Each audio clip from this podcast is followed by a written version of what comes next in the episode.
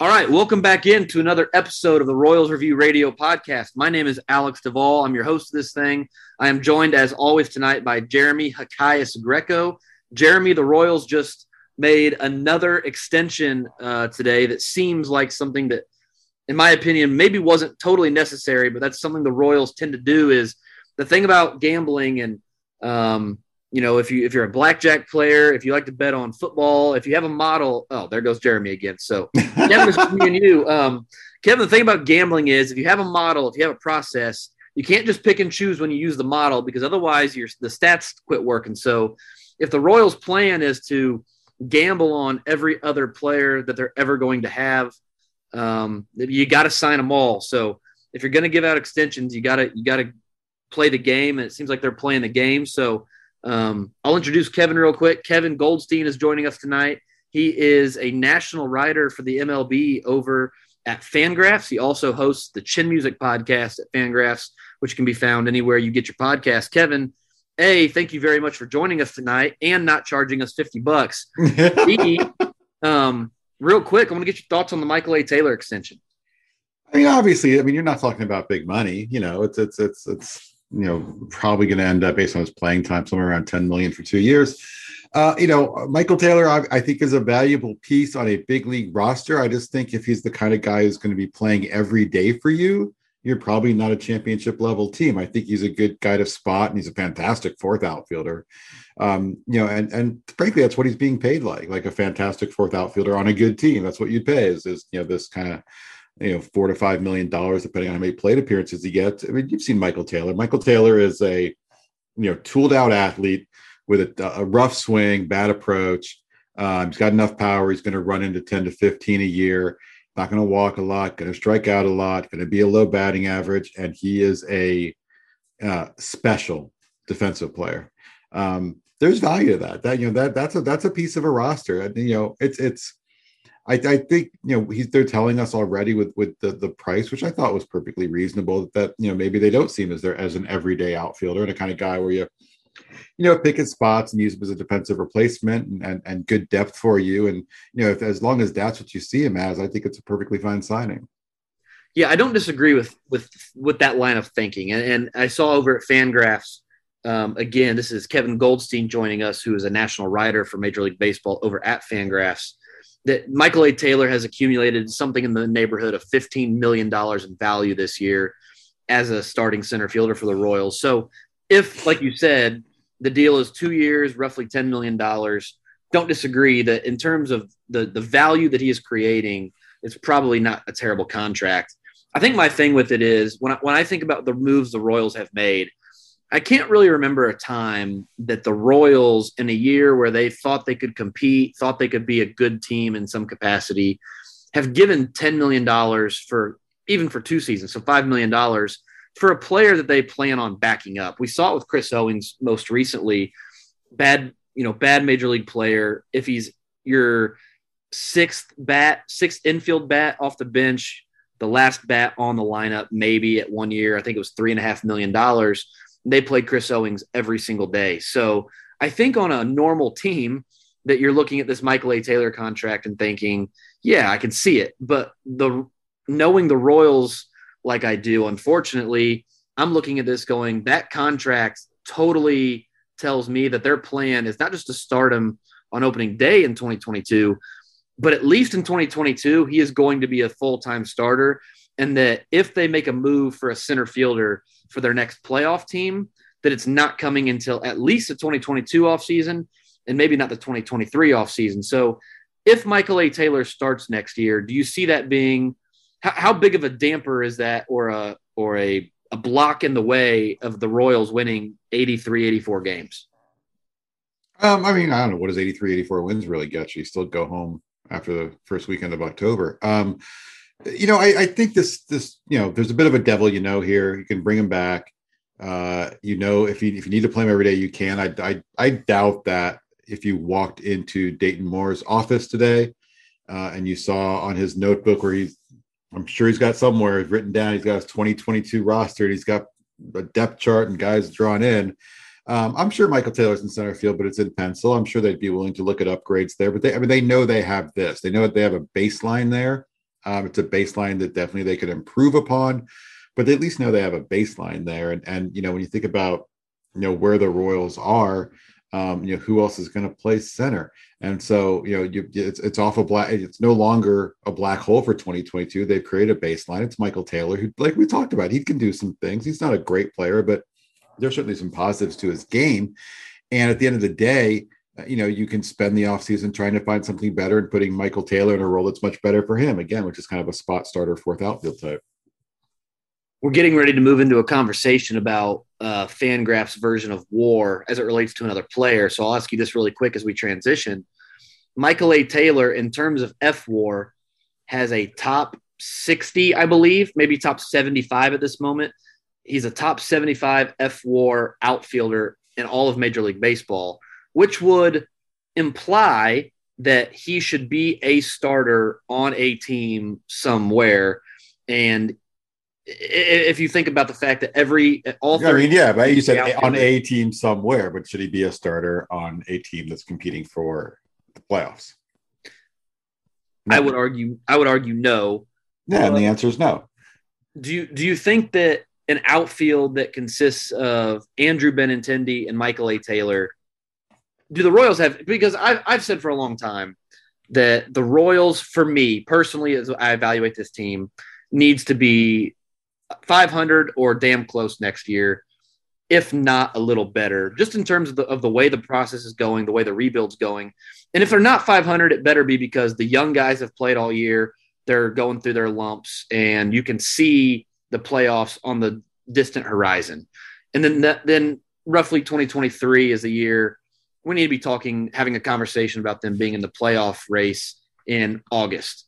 Um, I look at this outfield with Michael A. Taylor and with Andrew Benintendi next year, and with Carlos Santana coming back. I don't see this team being any better than they were this year unless they make a major move.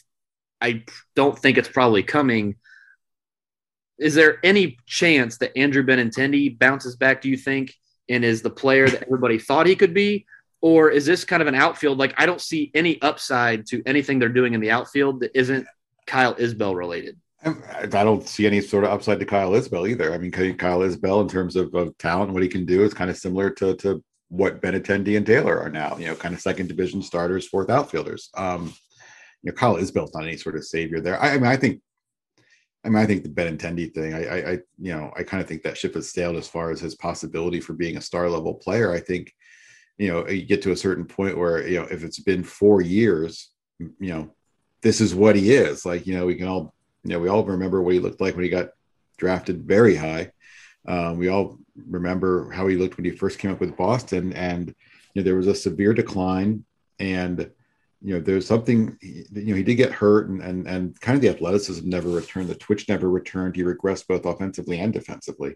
And so I, just don't think, you know, there's any reason to think Andrew Benintendi is going to be an important part of this team next year, you know, and, and, you know, if Benintendi and Taylor are playing every day, it's a, it's a well below average outfield. I don't care who you're throwing right right now, because you're below average at two positions. And so, um, you know, it's interesting. Like you say, they got to win 82 games next year. And I, you know, my, my shitty reply to you is, or what?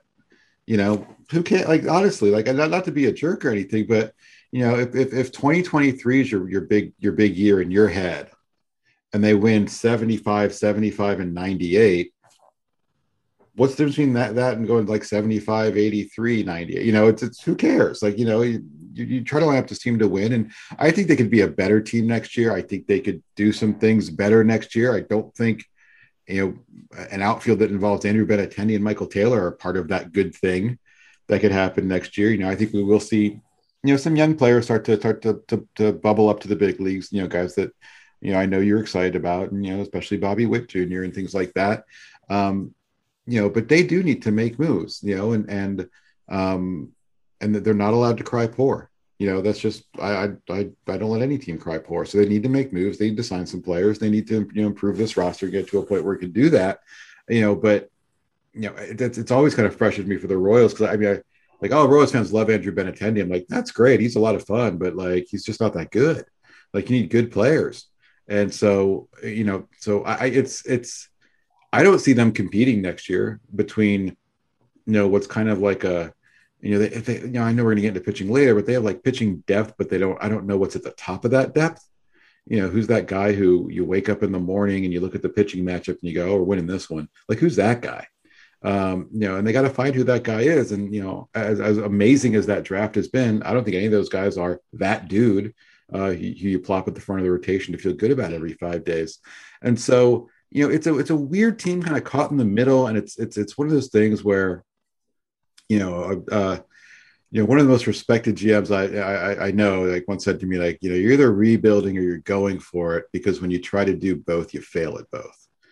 Um, and and to get kind of caught in this 75 to 80 win world can be a tough place. You know, it's kind of like where we've seen the Rockies be lately until they collapse this year. And like it's like every year, you know, you win 80 and you know, you kind of feel like you're in it in July. If you get hop, you're not good enough and it, it's you know under the the way the current rule set is, which is bad. It's a bad rule set. Um, it's tough to be the one of those middle teams. You either have to be kind of rebuilding or going for it. Let's talk about the pitching then, real quick. We're going to get into Salvi, but we'll, we can save Salvi here for a little bit. The Royals spent a ton of capital, of draft capital in 2018 on college arms. They drafted Alec Marsh again in 2019. And then in 2020, they draft Asa Lacy with their first pick.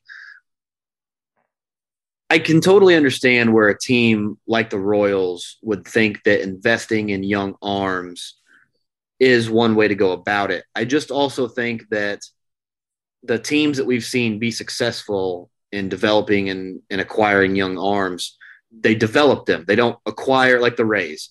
The Rays don't draft as as well as I can remember. None of these big arms that they've brought up are guys they drafted really early. They developed them. Um, the Padres, the same way, they either developed their arms or they went and got them after they were already established. It seems like the Royals going after this young pitching early in the draft, it's worked out for them in the regard that they've reached the big leagues. But like you said, I don't know which of these guys is that guy that leads a staff. And so and that, I, I kind of question the strategy in terms of. I have no problem with the strategy. Yeah, I have no problem with the strategy, really. I think it's fine. I, I just think I always say maybe expectations are unrealistic, just in the sense that it's not like other than Lacy, it's not like these are like top five picks, like super high picks. You know, if you get a, a dependable starter when you're picking in the 20s or the second or third round, you just get a dude who can start in the big leagues, that's a good pick. You've already you've beaten the system. Like you've done well above average for that pick. If you get a usable big league starter with a second round pick, you have done way better than most second round picks. It's not where the studs come from. And you know, I mean, you know, Shane McClanahan is probably going to start game one for the Rays was a first round pick. Uh, Shane Baz, who's probably going to start game two at this point, as amazing as that is to say, uh, was a first round pick. You know, it's, it's where you get your studs. And you talk about guys who, even in the first round, when you think about that 2018 draft, these are later first round picks. And then, like, you know, comp guys and second and third rounders, and, and even a little lower than that. Um, you know, to sit there and go, well, I they're not getting a stud out of that. No one's getting a stud out of that. That's it's almost impossible to get. And so, you know, I just think you know it, it's it's a weird situation where you think about that this amazing Royals draft class where all these pitchers have gotten to the big leagues and some have gotten there as starters. It's, it's a remarkable achievement, um, and it's but it's created uh, an incredibly valuable thing for the Rays, and that's pitching depth. Um, you know, the reason the Padres have collapsed this year is because of a lack of pitching depth. You know, that's why this is how you know teams die in in August, September, October. It's because they lose the, you know, there's a lack of depth. And so you've, you've created this depth, and and I think that's what you have to do. It's a huge part of a rebuild. Is you create depth, and then you got to go find your studs, and those and you either need to develop those studs or you need to go write a big check, you know. And and and and it's one or the other. And and the smart teams and the best teams do both. You know, there are plenty of studs, and you think about the teams you think are really good. Um, you know, I'm sure you think the Dodgers are a really good team. I'm sure you think the Rays are a really good team. I'm sure you think the White Sox, who are leading your division, walked away with this division this year, are a really good team. And you think about the great players on that roster, it's a real mix of we we went and got this guy in the draft. We signed him internationally. We scouted this guy up. We developed him throughout. We we built our star player, and then a huge number of their players are guys we went and got him. We needed one. You know, we went and made the trade or and or wrote that check. Um, you know, you got to do both. And so, uh, you know, I think the I think the Royals 2018 draft. I think we can praise it and say it was an amazing draft, and the results have been remarkable. Um, at the same time, we can say they didn't get a stud out of it. You know, I think both can be true. It kind of goes back in a, in a similar way to the to the gambling I was talking about, with the idea that if your if your process is going to be drafting college arms early to continue to supply your pitching depth with formerly drafted college arms, you got to do it all the time. So they and they've stuck to their guns on in that regard. I mean, in 2019 they had the chance to draft a generational type of talents, and we'll see what Bobby Witt Jr. becomes in the big leagues. But I don't fault them for that. They 2018 execute their plan to perfection. 2019 they go get Alec Marsh, and there's another arm they took early that I'm I'm, I'm blanking on at the moment. Uh, and then 2020 2020 they go get Asa Lacy really early. They draft Will Klein a little bit later they've stuck to their guns, and I commend them for that. Um, I do think that, like we've seen with the Braves, that it can be a very tedious line of you either find a way to build yourself a lot of pitching depth, and it can also be a volatile way to, like you said, kind of collapse if it doesn't work out. I have enjoyed immensely watching these arms come up, and I think they just brought up another guy. He was an international signing, Angel Zerpa. He's going to start uh, tomorrow. We're recording on Wednesday night. He's going to start tomorrow. The Royals have really turned the tide where they used to be probably the worst organization, and maybe not the worst. They were a very poor organization in developing pitching. At least now they've identified, hey, if we're not having a lot of success drafting and developing these young prep arms, let's go get the guys that are a little more stable once they get into the organization. And they, I mean, sure, but then they then, with it. Then they took prep arms this, you know, just in this year's draft. Yeah.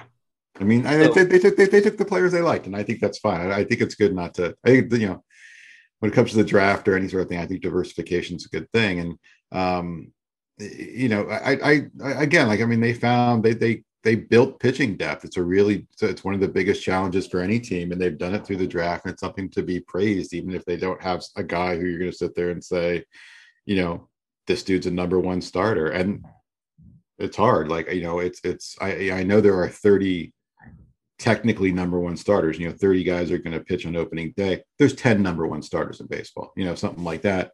You don't have one. You know, and then and most teams don't. And and and and that's okay. And and it, but you know the, the thing that changes like you got to go find that guy you know you got to go get that guy you either need to develop him you need to you know try to trade for him before he becomes a one because you think you can make him a one um, or you got to write the check you know and and you know i think that's one of the things with the royals is they you know they tend not to compete for those bigger guys sometimes when they should you know because every team should let's talk about the guy that's going to be catching uh, these these arms as they come up and salvador perez he is he seems to be a I don't know. I don't know what the word is. Um, a very polarizing figure amongst the analytical community and the more of the traditional community. I kind of fall in the middle of both. I can see where, like, watching him catch on a nightly basis is abysmal in terms of pitch framing. He is, he can make a strike look like a ball better than anyone I've ever seen. I also think sometimes the way that I understand pitch framing, and I don't claim to be an expert on how the models work. I also think sometimes that the models, the way I understand models for pitch framing, lack some context.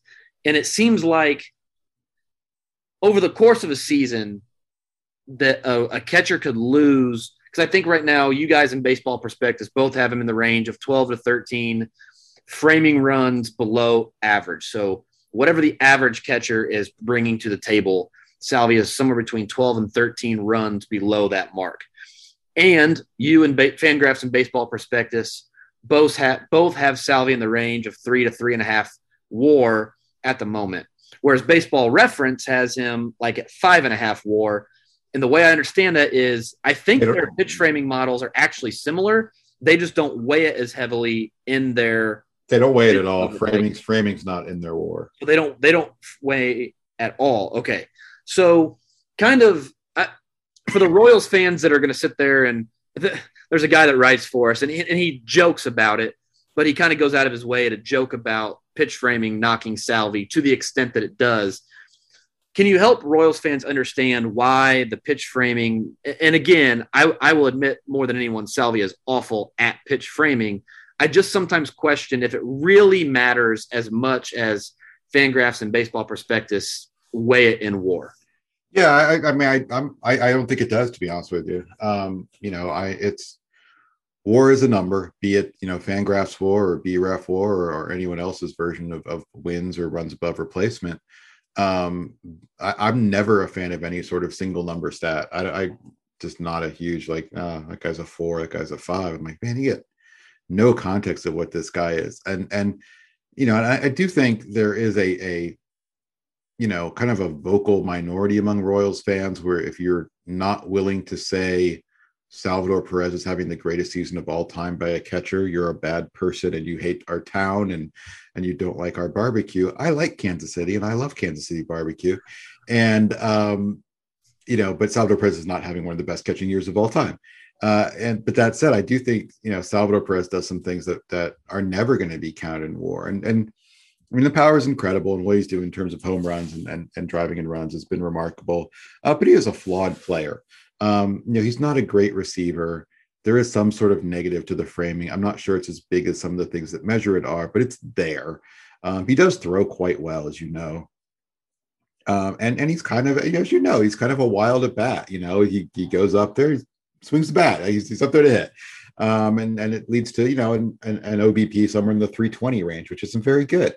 And so um, I think when you add it all up, he's obviously a well above average catcher, if not an all star catcher. And I, I, think that's what he is. And, and this is you know, one of the better catchers in baseball. But I also think that there is, you know, and you're speaking from for someone who spent, you know, eight years as an executive with a team that, you know, still a team that's going to go to the playoffs in the Houston Astros and has one of the best offenses in baseball.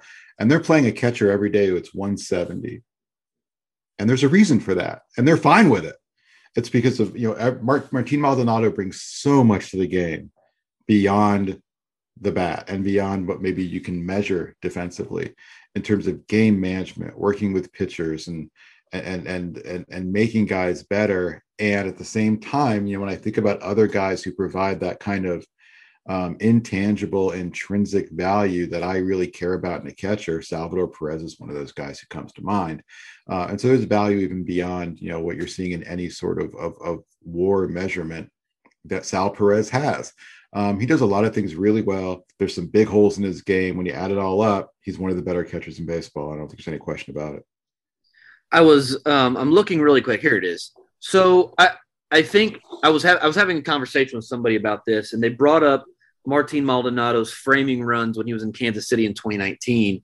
Do you think that it's possible that a pitching staff can dictate it, what a, a, catcher's framing metrics look like? Because, like you said, Martin Maldonado usually is in the upper echelon of pitch framers. I think that's why the Royals brought him in in 2019 when Salvi had Tommy John. Is they knew that if there's anybody who's going to handle a pitching staff really well, it's going to be Martin Maldonado. Yep. And he was incredibly average. He had 0.4 framing runs above average in his time with the Royals. Do you think that it's possible that, in the Royals, by all accounts, kind of like we talked about, especially early in the season, pitching staff was bad. It was really, really bad early on. Mm-hmm. Do you think that swings in the favor? Now, obviously, no, negative yeah. 13, you're kind of in a yeah yeah he's he's I, I think Perez is you know by the eyesight which is you know is just what I trust defensively more than the numbers often is is a is a rough receiver but not a disaster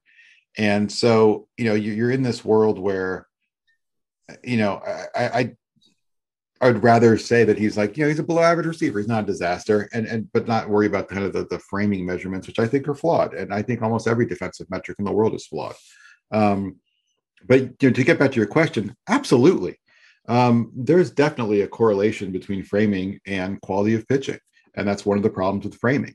Um, there's also, you know, a correlation between framing and good game calling. To be honest with you, um, and and what kinds of pitchers? Like I, you, know, you can make a, a, guy look like a great framer if if you're talking about a dude who's going to throw 85% fastballs, um, you know, and, and things like that. And so, you know, when you're talking about the Royals, it's a young pitching group. Um, what is a common factor in young pitching that you see in 90% of young pitchers? Command issues. You know, it's not about strike throwing anymore in the big leagues. That's not, it's not, that's not what it's about. If you get to the big leagues, you better throw strikes. It's now about locating within the zone. Um, and that's where those guys struggle and they have a lot to learn. And so, you know, you're in the situation where it's absolutely part of it is is these kind of young pitchers can make a catcher look like a worse catcher. Um, there's no question about it, and I think that's something we're definitely seeing in Salvador Perez, who just hit a home run, by the way. Did he really? Yeah, it just took exactly that's, so that's 40. I don't have the game on. If I have the game on, I can't I can't think and watch baseball. so that's 48. So for those of you listening, obviously we're recording in the middle of Salvi tying the franchise record for for home runs in a season. Um, Kevin, I want to get your opinion on because it's gonna come up. Salvador Perez, I think at this point, we can probably definitively say he's gonna hit 300 home runs. And when you count up all the acc- accolades, like if uh, there's a radio host in Kansas City who always talks about the Wikipedia page argument. You pull up a player's Wikipedia page, you look at all the awards and all the stuff they've accomplished in their career, and you can get a really good idea if they have a Hall of Fame argument or not. Salvador Perez Wikipedia page, by the time he's done playing baseball, is going to match up really well with every other Hall of Fame catcher. And I know there's going to be two sides to this. There's going to be one side that says he's one of four, five catchers to ever hit 300 home runs. He's one of a few catchers to ever win this many gold gloves and this many silver sluggers and start this many all star games and win an all World Series MVP. When you're weighing a Hall of Fame argument, how much of the on base and the overall created value weighs into just arguing against the accolades that no, not no, but very few other catchers are going to be able to boast. Um, I mean, you're making a, a, hell of an assumption, you know, right now, just because the fact that he's, you know, I guess he's what at 200 or so home runs and, um, you know, like 1,200 hits, and, um, you know, I don't know if he's ever gotten anything close. To, I'm sure he's never got anything close to like a top 10 MVP. He's been to plenty of All Star games. Um, I mean, I can go on a rant here if you want. You're probably going to hate me for it, but I'm going to do oh, it no, anyway. Go, go for it. I don't care if he gets in the Hall of Fame or not. I don't. It doesn't mean, and, and it's not that I, I, you know, I, I hope he gets the Hall of Fame because you know what? I bet it'll make his day. I bet he'll have a wonderful time. Maybe he'll be super happy. I hope he gets the Hall of Fame. I hope Andrew Benintendi gets the Hall of Fame because I think he'll be really happy about that too. But like, it's it's it's all of this stuff. Like, you know, will he be a Hall of Famer? Um, who's going to win the MVP this year? I don't care. You know, I, my job is to evaluate players. And whether you know a bunch of writers decide a guy's in the Hall of Fame, or a bunch of writers decide a guy wins a Cy Young, or a bunch of writers decide a guy's the MVP, doesn't move the needle for me at all as far as how I feel about the player and how I feel about the player's value. So I honestly don't care. Like I'm super happy. I I hope he gets five, 400 home runs. Like I and gets easy, but I don't. I don't care. I don't think there's a like Willie or not. I don't care. It means nothing to me. I mean, I don't. I've never understood anyone's obsession with awards. If you are, go for it, man. Live your life, have a good time, enjoy it. You know, but it just, you know, my world is very much how good is this player, you know, and and nothing about that very. You think about that very right hand column on a on a guy's you know baseball reference page that shows the All Stars and the Golden Gloves and the MVPs and all stuff. It doesn't tell me how good he is, not one bit. There's nothing about it tells me how good he was. Uh, and so I just, you know, and I know I'm in the minority. I know I'm I perfectly fine, having a great time on my little island of one here. But like, I just never understood like the massive interest. And there's already, you know, it's it's whatever. It's the end of September, and there's already eight million arguments on Twitter about who should win the American League MVP. I'm just like, like, why do you care? I just don't care. Like if if Ohtani wins it, that'll be awesome. If Vlad Guerrero wins it, fantastic. Super happy for him. He's a great kid. Yeah, I just, it, but it doesn't change how I feel about either player in terms of how good they are, how valuable they are. So, like, why do you get worked up about it? It's funny you say that. I was watching um, an interview. In fact, so I was teaching a history class and I showed my kids an interview. It was Harold Reynolds on MLB Network interviewing, oh man, is his name Larry Lester? I think his name's Larry Lester. He works at the Negro Leagues Museum here in Kansas City. And Mr. Lester was basically explaining how he went back and as a kid, he heard all the stories of the Negro League players. And so when he got a job, he went back and he dug up all these old box scores from like the Kansas City Call, um, the, the uh, all these other newspapers, right? And digging up box scores to figure out how many home runs did Josh Gibson really hit, how yeah. well, how good a pitcher was Satchel Paige really.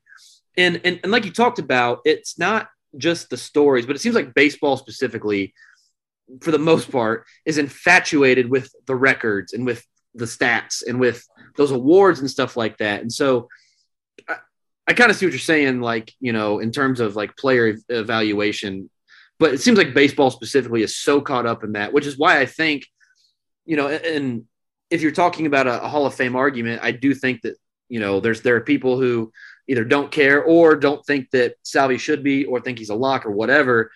But it's those records, it's those things that for whatever reason, baseball people have always cared about in a way that other sport, sports don't really seem to focus on.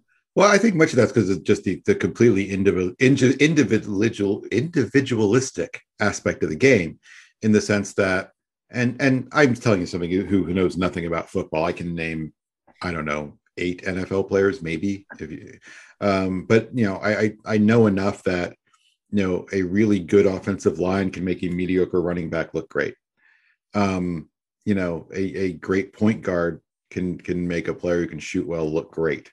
Um, you know, a great setup, you know, a guy who passes well in hockey can can make a goal, goal scorer look a lot better. Um, you know, when a player is at the plate, nobody on his team can do a damn thing to help him. You know, it's a completely it is a sport of individual performances that that you have to that add up to, to, to sum of the whole. But you know, the the the the whole concept of uh, you know playing like a team is is you know is the least important to baseball. You know, there's absolutely, you know, ground ball in the hole to Nicky Lopez. Michael Taylor can't do a damn thing other than back him up in case he gets through. You know, but that's it. Like, and there's no there's there's no assisting, there's no helping. It's it's a it's the most individual of all the sports, and I, I think that's why you know we get worked up about the numbers because the numbers are um, the most accurate in terms of uh, compared to other sports in, ter- in terms of gathering what the player did because no one helped them. You know, unless you're talking, you know, individual stats. Obviously, you know, teams are helping. You know, teams can help as far as like you know, columns like runs and RBIs. You know, because you got to have someone drive you in, or you got to have someone on base to drive in. Um, but you know, no one can help you hit a double. Nobody. You know, and so I, I so I think that's really the main reason for that. The Astros may beg to differ a little bit. you're talking about player evaluations as it relates to Salvy. So let's talk about MJ Melendez for a quick second. Sure. I think there's a case to be made that MJ Melendez could be the Royals' best defensive option behind the plate as it relates to be outside of like Cam Gallagher, but Cam Gallagher's not going to start every game.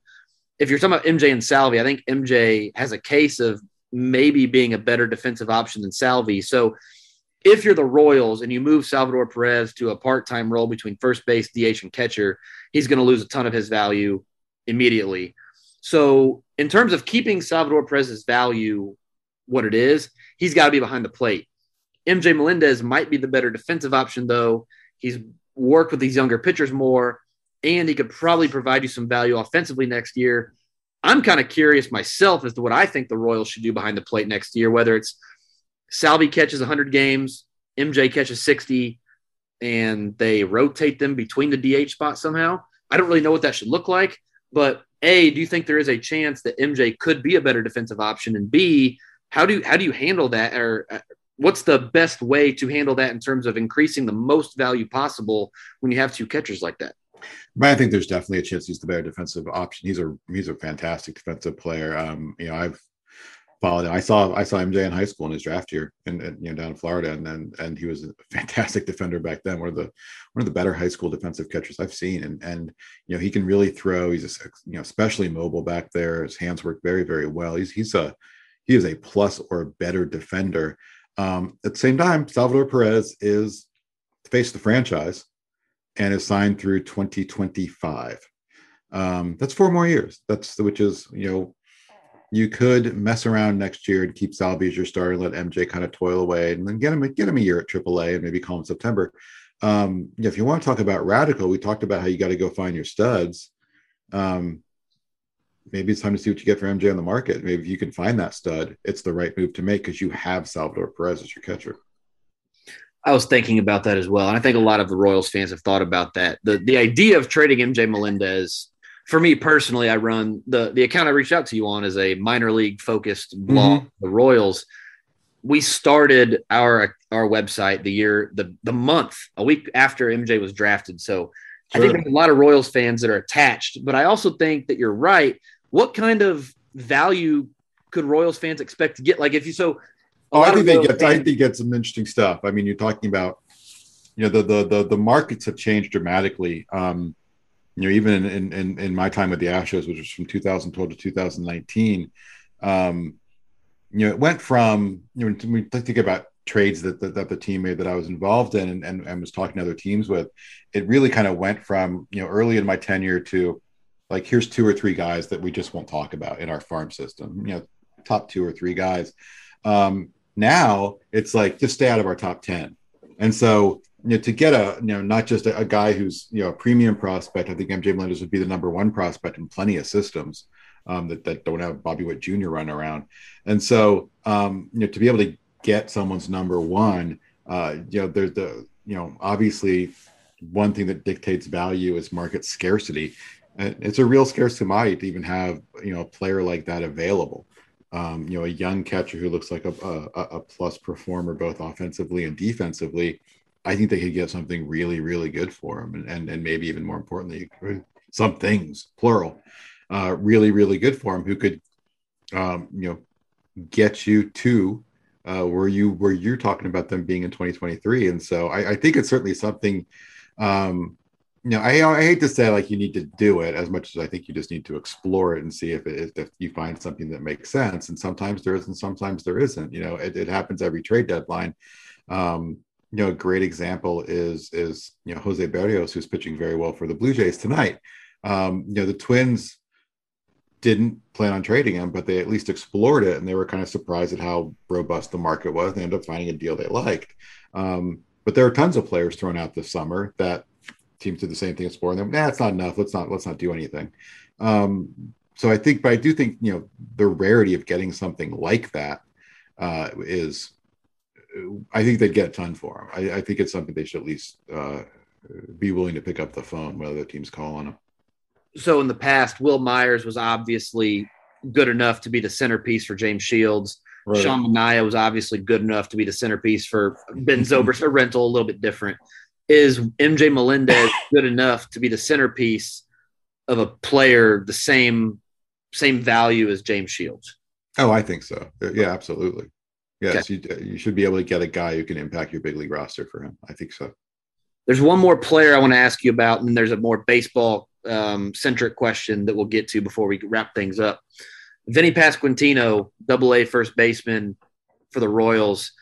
I I tried to warn everybody before the year started that if there, I said something along the lines of if there's a 10% chance that Nick Pratto rebounds and is a top 100 prospect again, there's also a 10% chance that by the end of the year, we're talking about Vinny Pasquantino being this team's first baseman of the future. Now, ironically, both of those things kind of hit. Nick Pratto has been outstanding. Uh, yeah. Vinny Pasquantino has been equally as outstanding. He's just a little bit older at a lower level. Do you have any thoughts on Vinny P? Have you seen him at all? I mean, what? Yeah, I've seen him. Yeah, I mean, he's. I don't know if you have you seen him. Yeah. Yeah, large human being. First of all, that's the first thing that kind of strikes you. Is a, this is it's a big dude. Um, I think the most interesting thing about him, and for me, when I see him, is just that, um, you know, when you just when you see like you know the physicality of a player, like when you just you know there he is. I've never seen this guy before, which happens all the time in the minors, right? You've read about him. There he is. I'm looking at him. You you make assumptions. I know what that is, right? This is a I'm 6'4, 250 first baseman. Um, dude's like, I bet this dude's like a bopper and, and you know, power over hit. Um, the thing that really strikes me about Vinny is the contact rate. Um, he doesn't strike out. Like, like Nick Pratto is what you expect. Like Nick Pratto hits bombs, Nick Pratto whiffs. Like that's we know what he is, right? He's up there to hit a home run, right? We know this. And so um there's something about Vinny where like the power's good. Like I, it's not, it's not in, in Pratto's category. He's not, you know, some Jorge Soler 460 foot bomb dude. Um, he's got enough power, but he can really hit. Like there's there's a feel for contact there that is more the kind of thing you'd associate with, you know, a, a kind of a five ten second baseman who doesn't whiff a lot. Like he, he covers a lot of the plate. Um, there's just a knack for getting the bound the ball. I think he's got really good hand-eye coordination, um, but it's coming in this, you know, power forward package. And so all of a sudden he becomes very, very interesting. And and, and I think he's you know, I think you got to give some credit to the Royals for you know getting his his contact to where it is. I'm sure he's worked hard at it, um, and so he's become an interesting prospect. Like you said, he's a little older. Um, he's in Double A. He's also a first baseman, and you know, first base prospects are tough. It's really tough.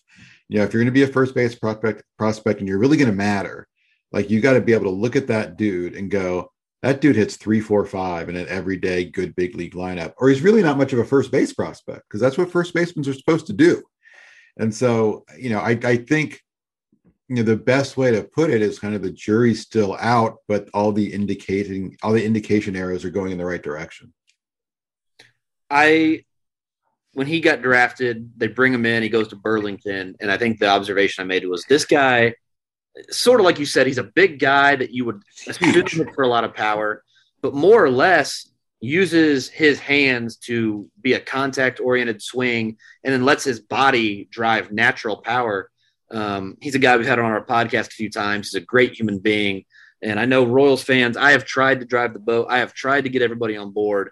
Um, but I'm glad to hear you, you have some similar thoughts that he could, you know, he could potentially be a big league capable bat in some capacity.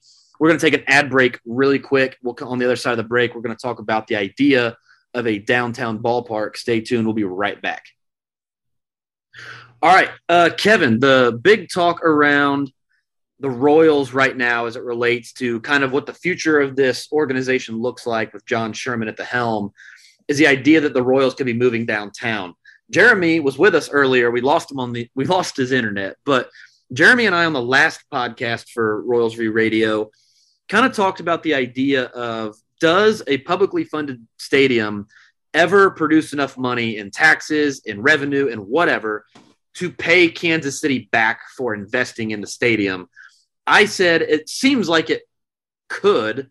Jeremy said he didn't think it did. Do you have any data that would suggest if Kansas City, Missouri funds a publicly funds a Major League Baseball stadium, that in some way that stadium will financially not just pay it back in memories and good feelings, but financially pay the city back at some point. No, it will. It will not. It's a boondoggle. It's a complete boondoggle. Um, first of all, no. Every team should pay for its own stadium. Period. Period. You know they don't, and they basically use politics to put pressure on things. And that's the thing. It's, it's a it's a it's a completely political issue in the sense that um, you know if if you are the mayor of kansas city or you are i don't know what the stru- government structure there is you're an alderman or a city councilman or whatever um, and you don't give them the ballpark you're the asshole who made the royals leave that's why they do it. They're not going to make a penny off of it. No they're, they're it's, it's a losing proposition. They just do it because it's politically sound because they don't want to be the guy or the gal whose actions led to the team moving somewhere else.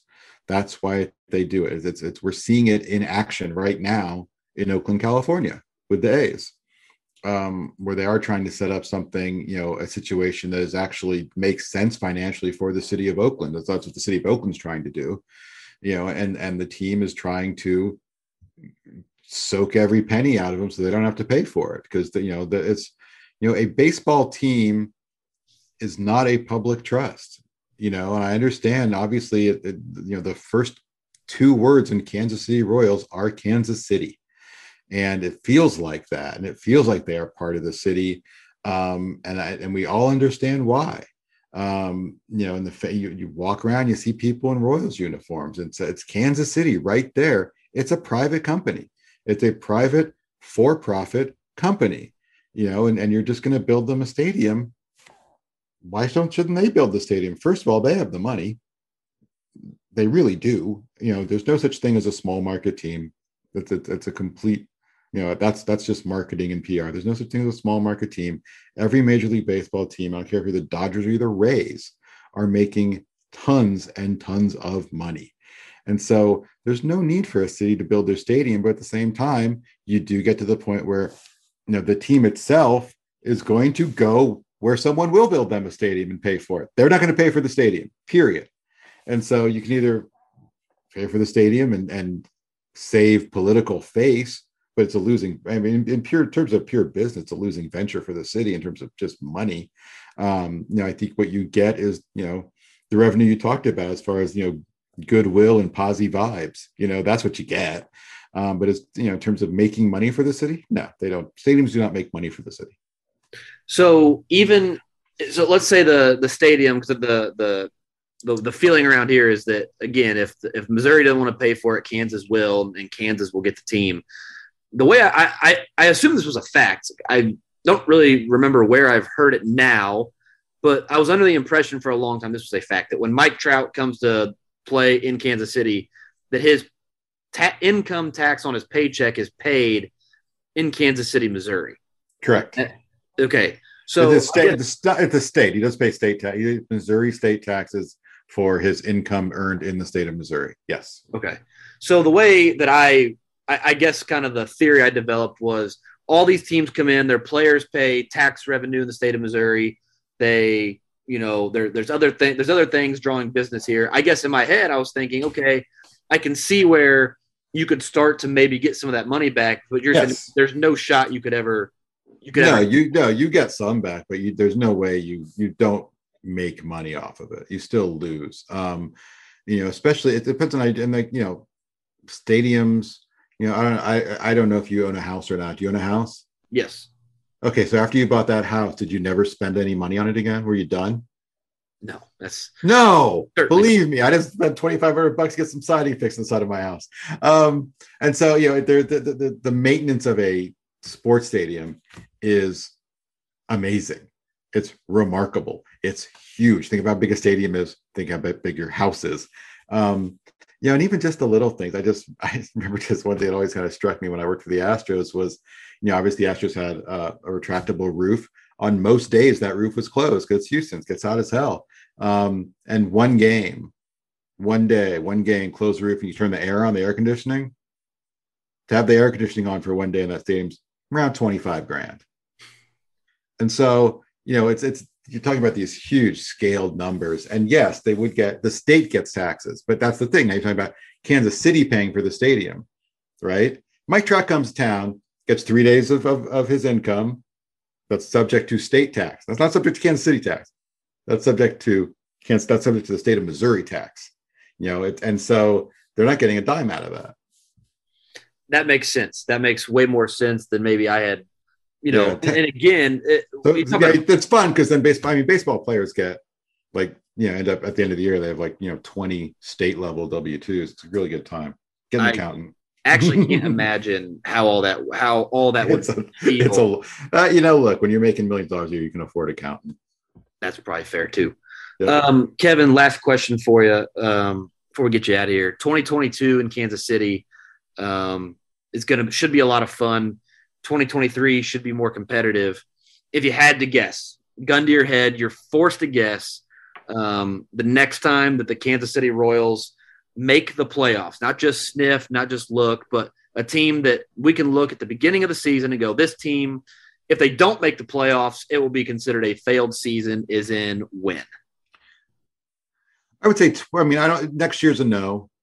I think 2023 would be their first time where you go, they have a chance if some things break right.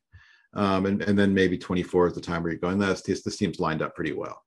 Um, so I, I, think 2024, I think they'll be good in 2023. Um, but 2022, you know, is going to be another um, learning year for a lot of people. Um, but you get to watch Bobby Witt Jr. Hopefully, that'll be a good time. I, I lied. I do have one more question for you. Do you have, is there an underrated prospect in this system that we haven't talked about that you're a big fan of? Ben Hernandez. Ben Hernandez and Will Klein would be the two guys I'd name. Uh, I'm telling you, this is a guy sitting in Illinois, and two guys who did their amateur work in Illinois. Um, so I saw them. Ben Hernandez is a great, uh, good Chicago kid with um, maybe the best changeup I've ever seen in a high school arm. Period.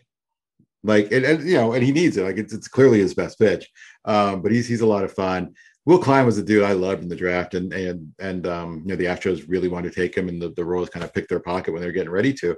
Um, big kid, real power stuff. With, with, it's not just the velocity; it's excellent um, pitch shapes as well. And you talk about the, some of the more underlying metrics, and you know you saw his strikeout rate this year; it's incredible.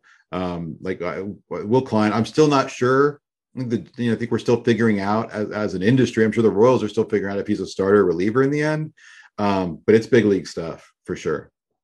outstanding. We're big. those would be those, those would be my two goods. I'm a big Will Klein fan as well. Um, I don't know if you ever have you had him on. He was on our minor league podcast last night. It'll be really out good, yeah, really good kid. soon. Good kid, good dude, huge Yeah, for sure.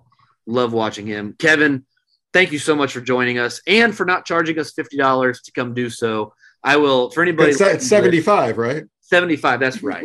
I'll um for anybody listening to this, I will I will go find the original tweet where some guy I'll find it, I'll link it that way you guys can understand the I guess the joke of it. Kevin, thank you very much. Enjoy the rest of your evening. For everybody listening, hopefully Jeremy and I will be back next week. I don't know what happened to Jeremy's internet. So Jeremy was with us for about 30 seconds this evening and then he bugged out on us. So we'll get Jeremy back again next week. Kevin, thank you very much. And for those of you listening, thank you. We'll be back real soon.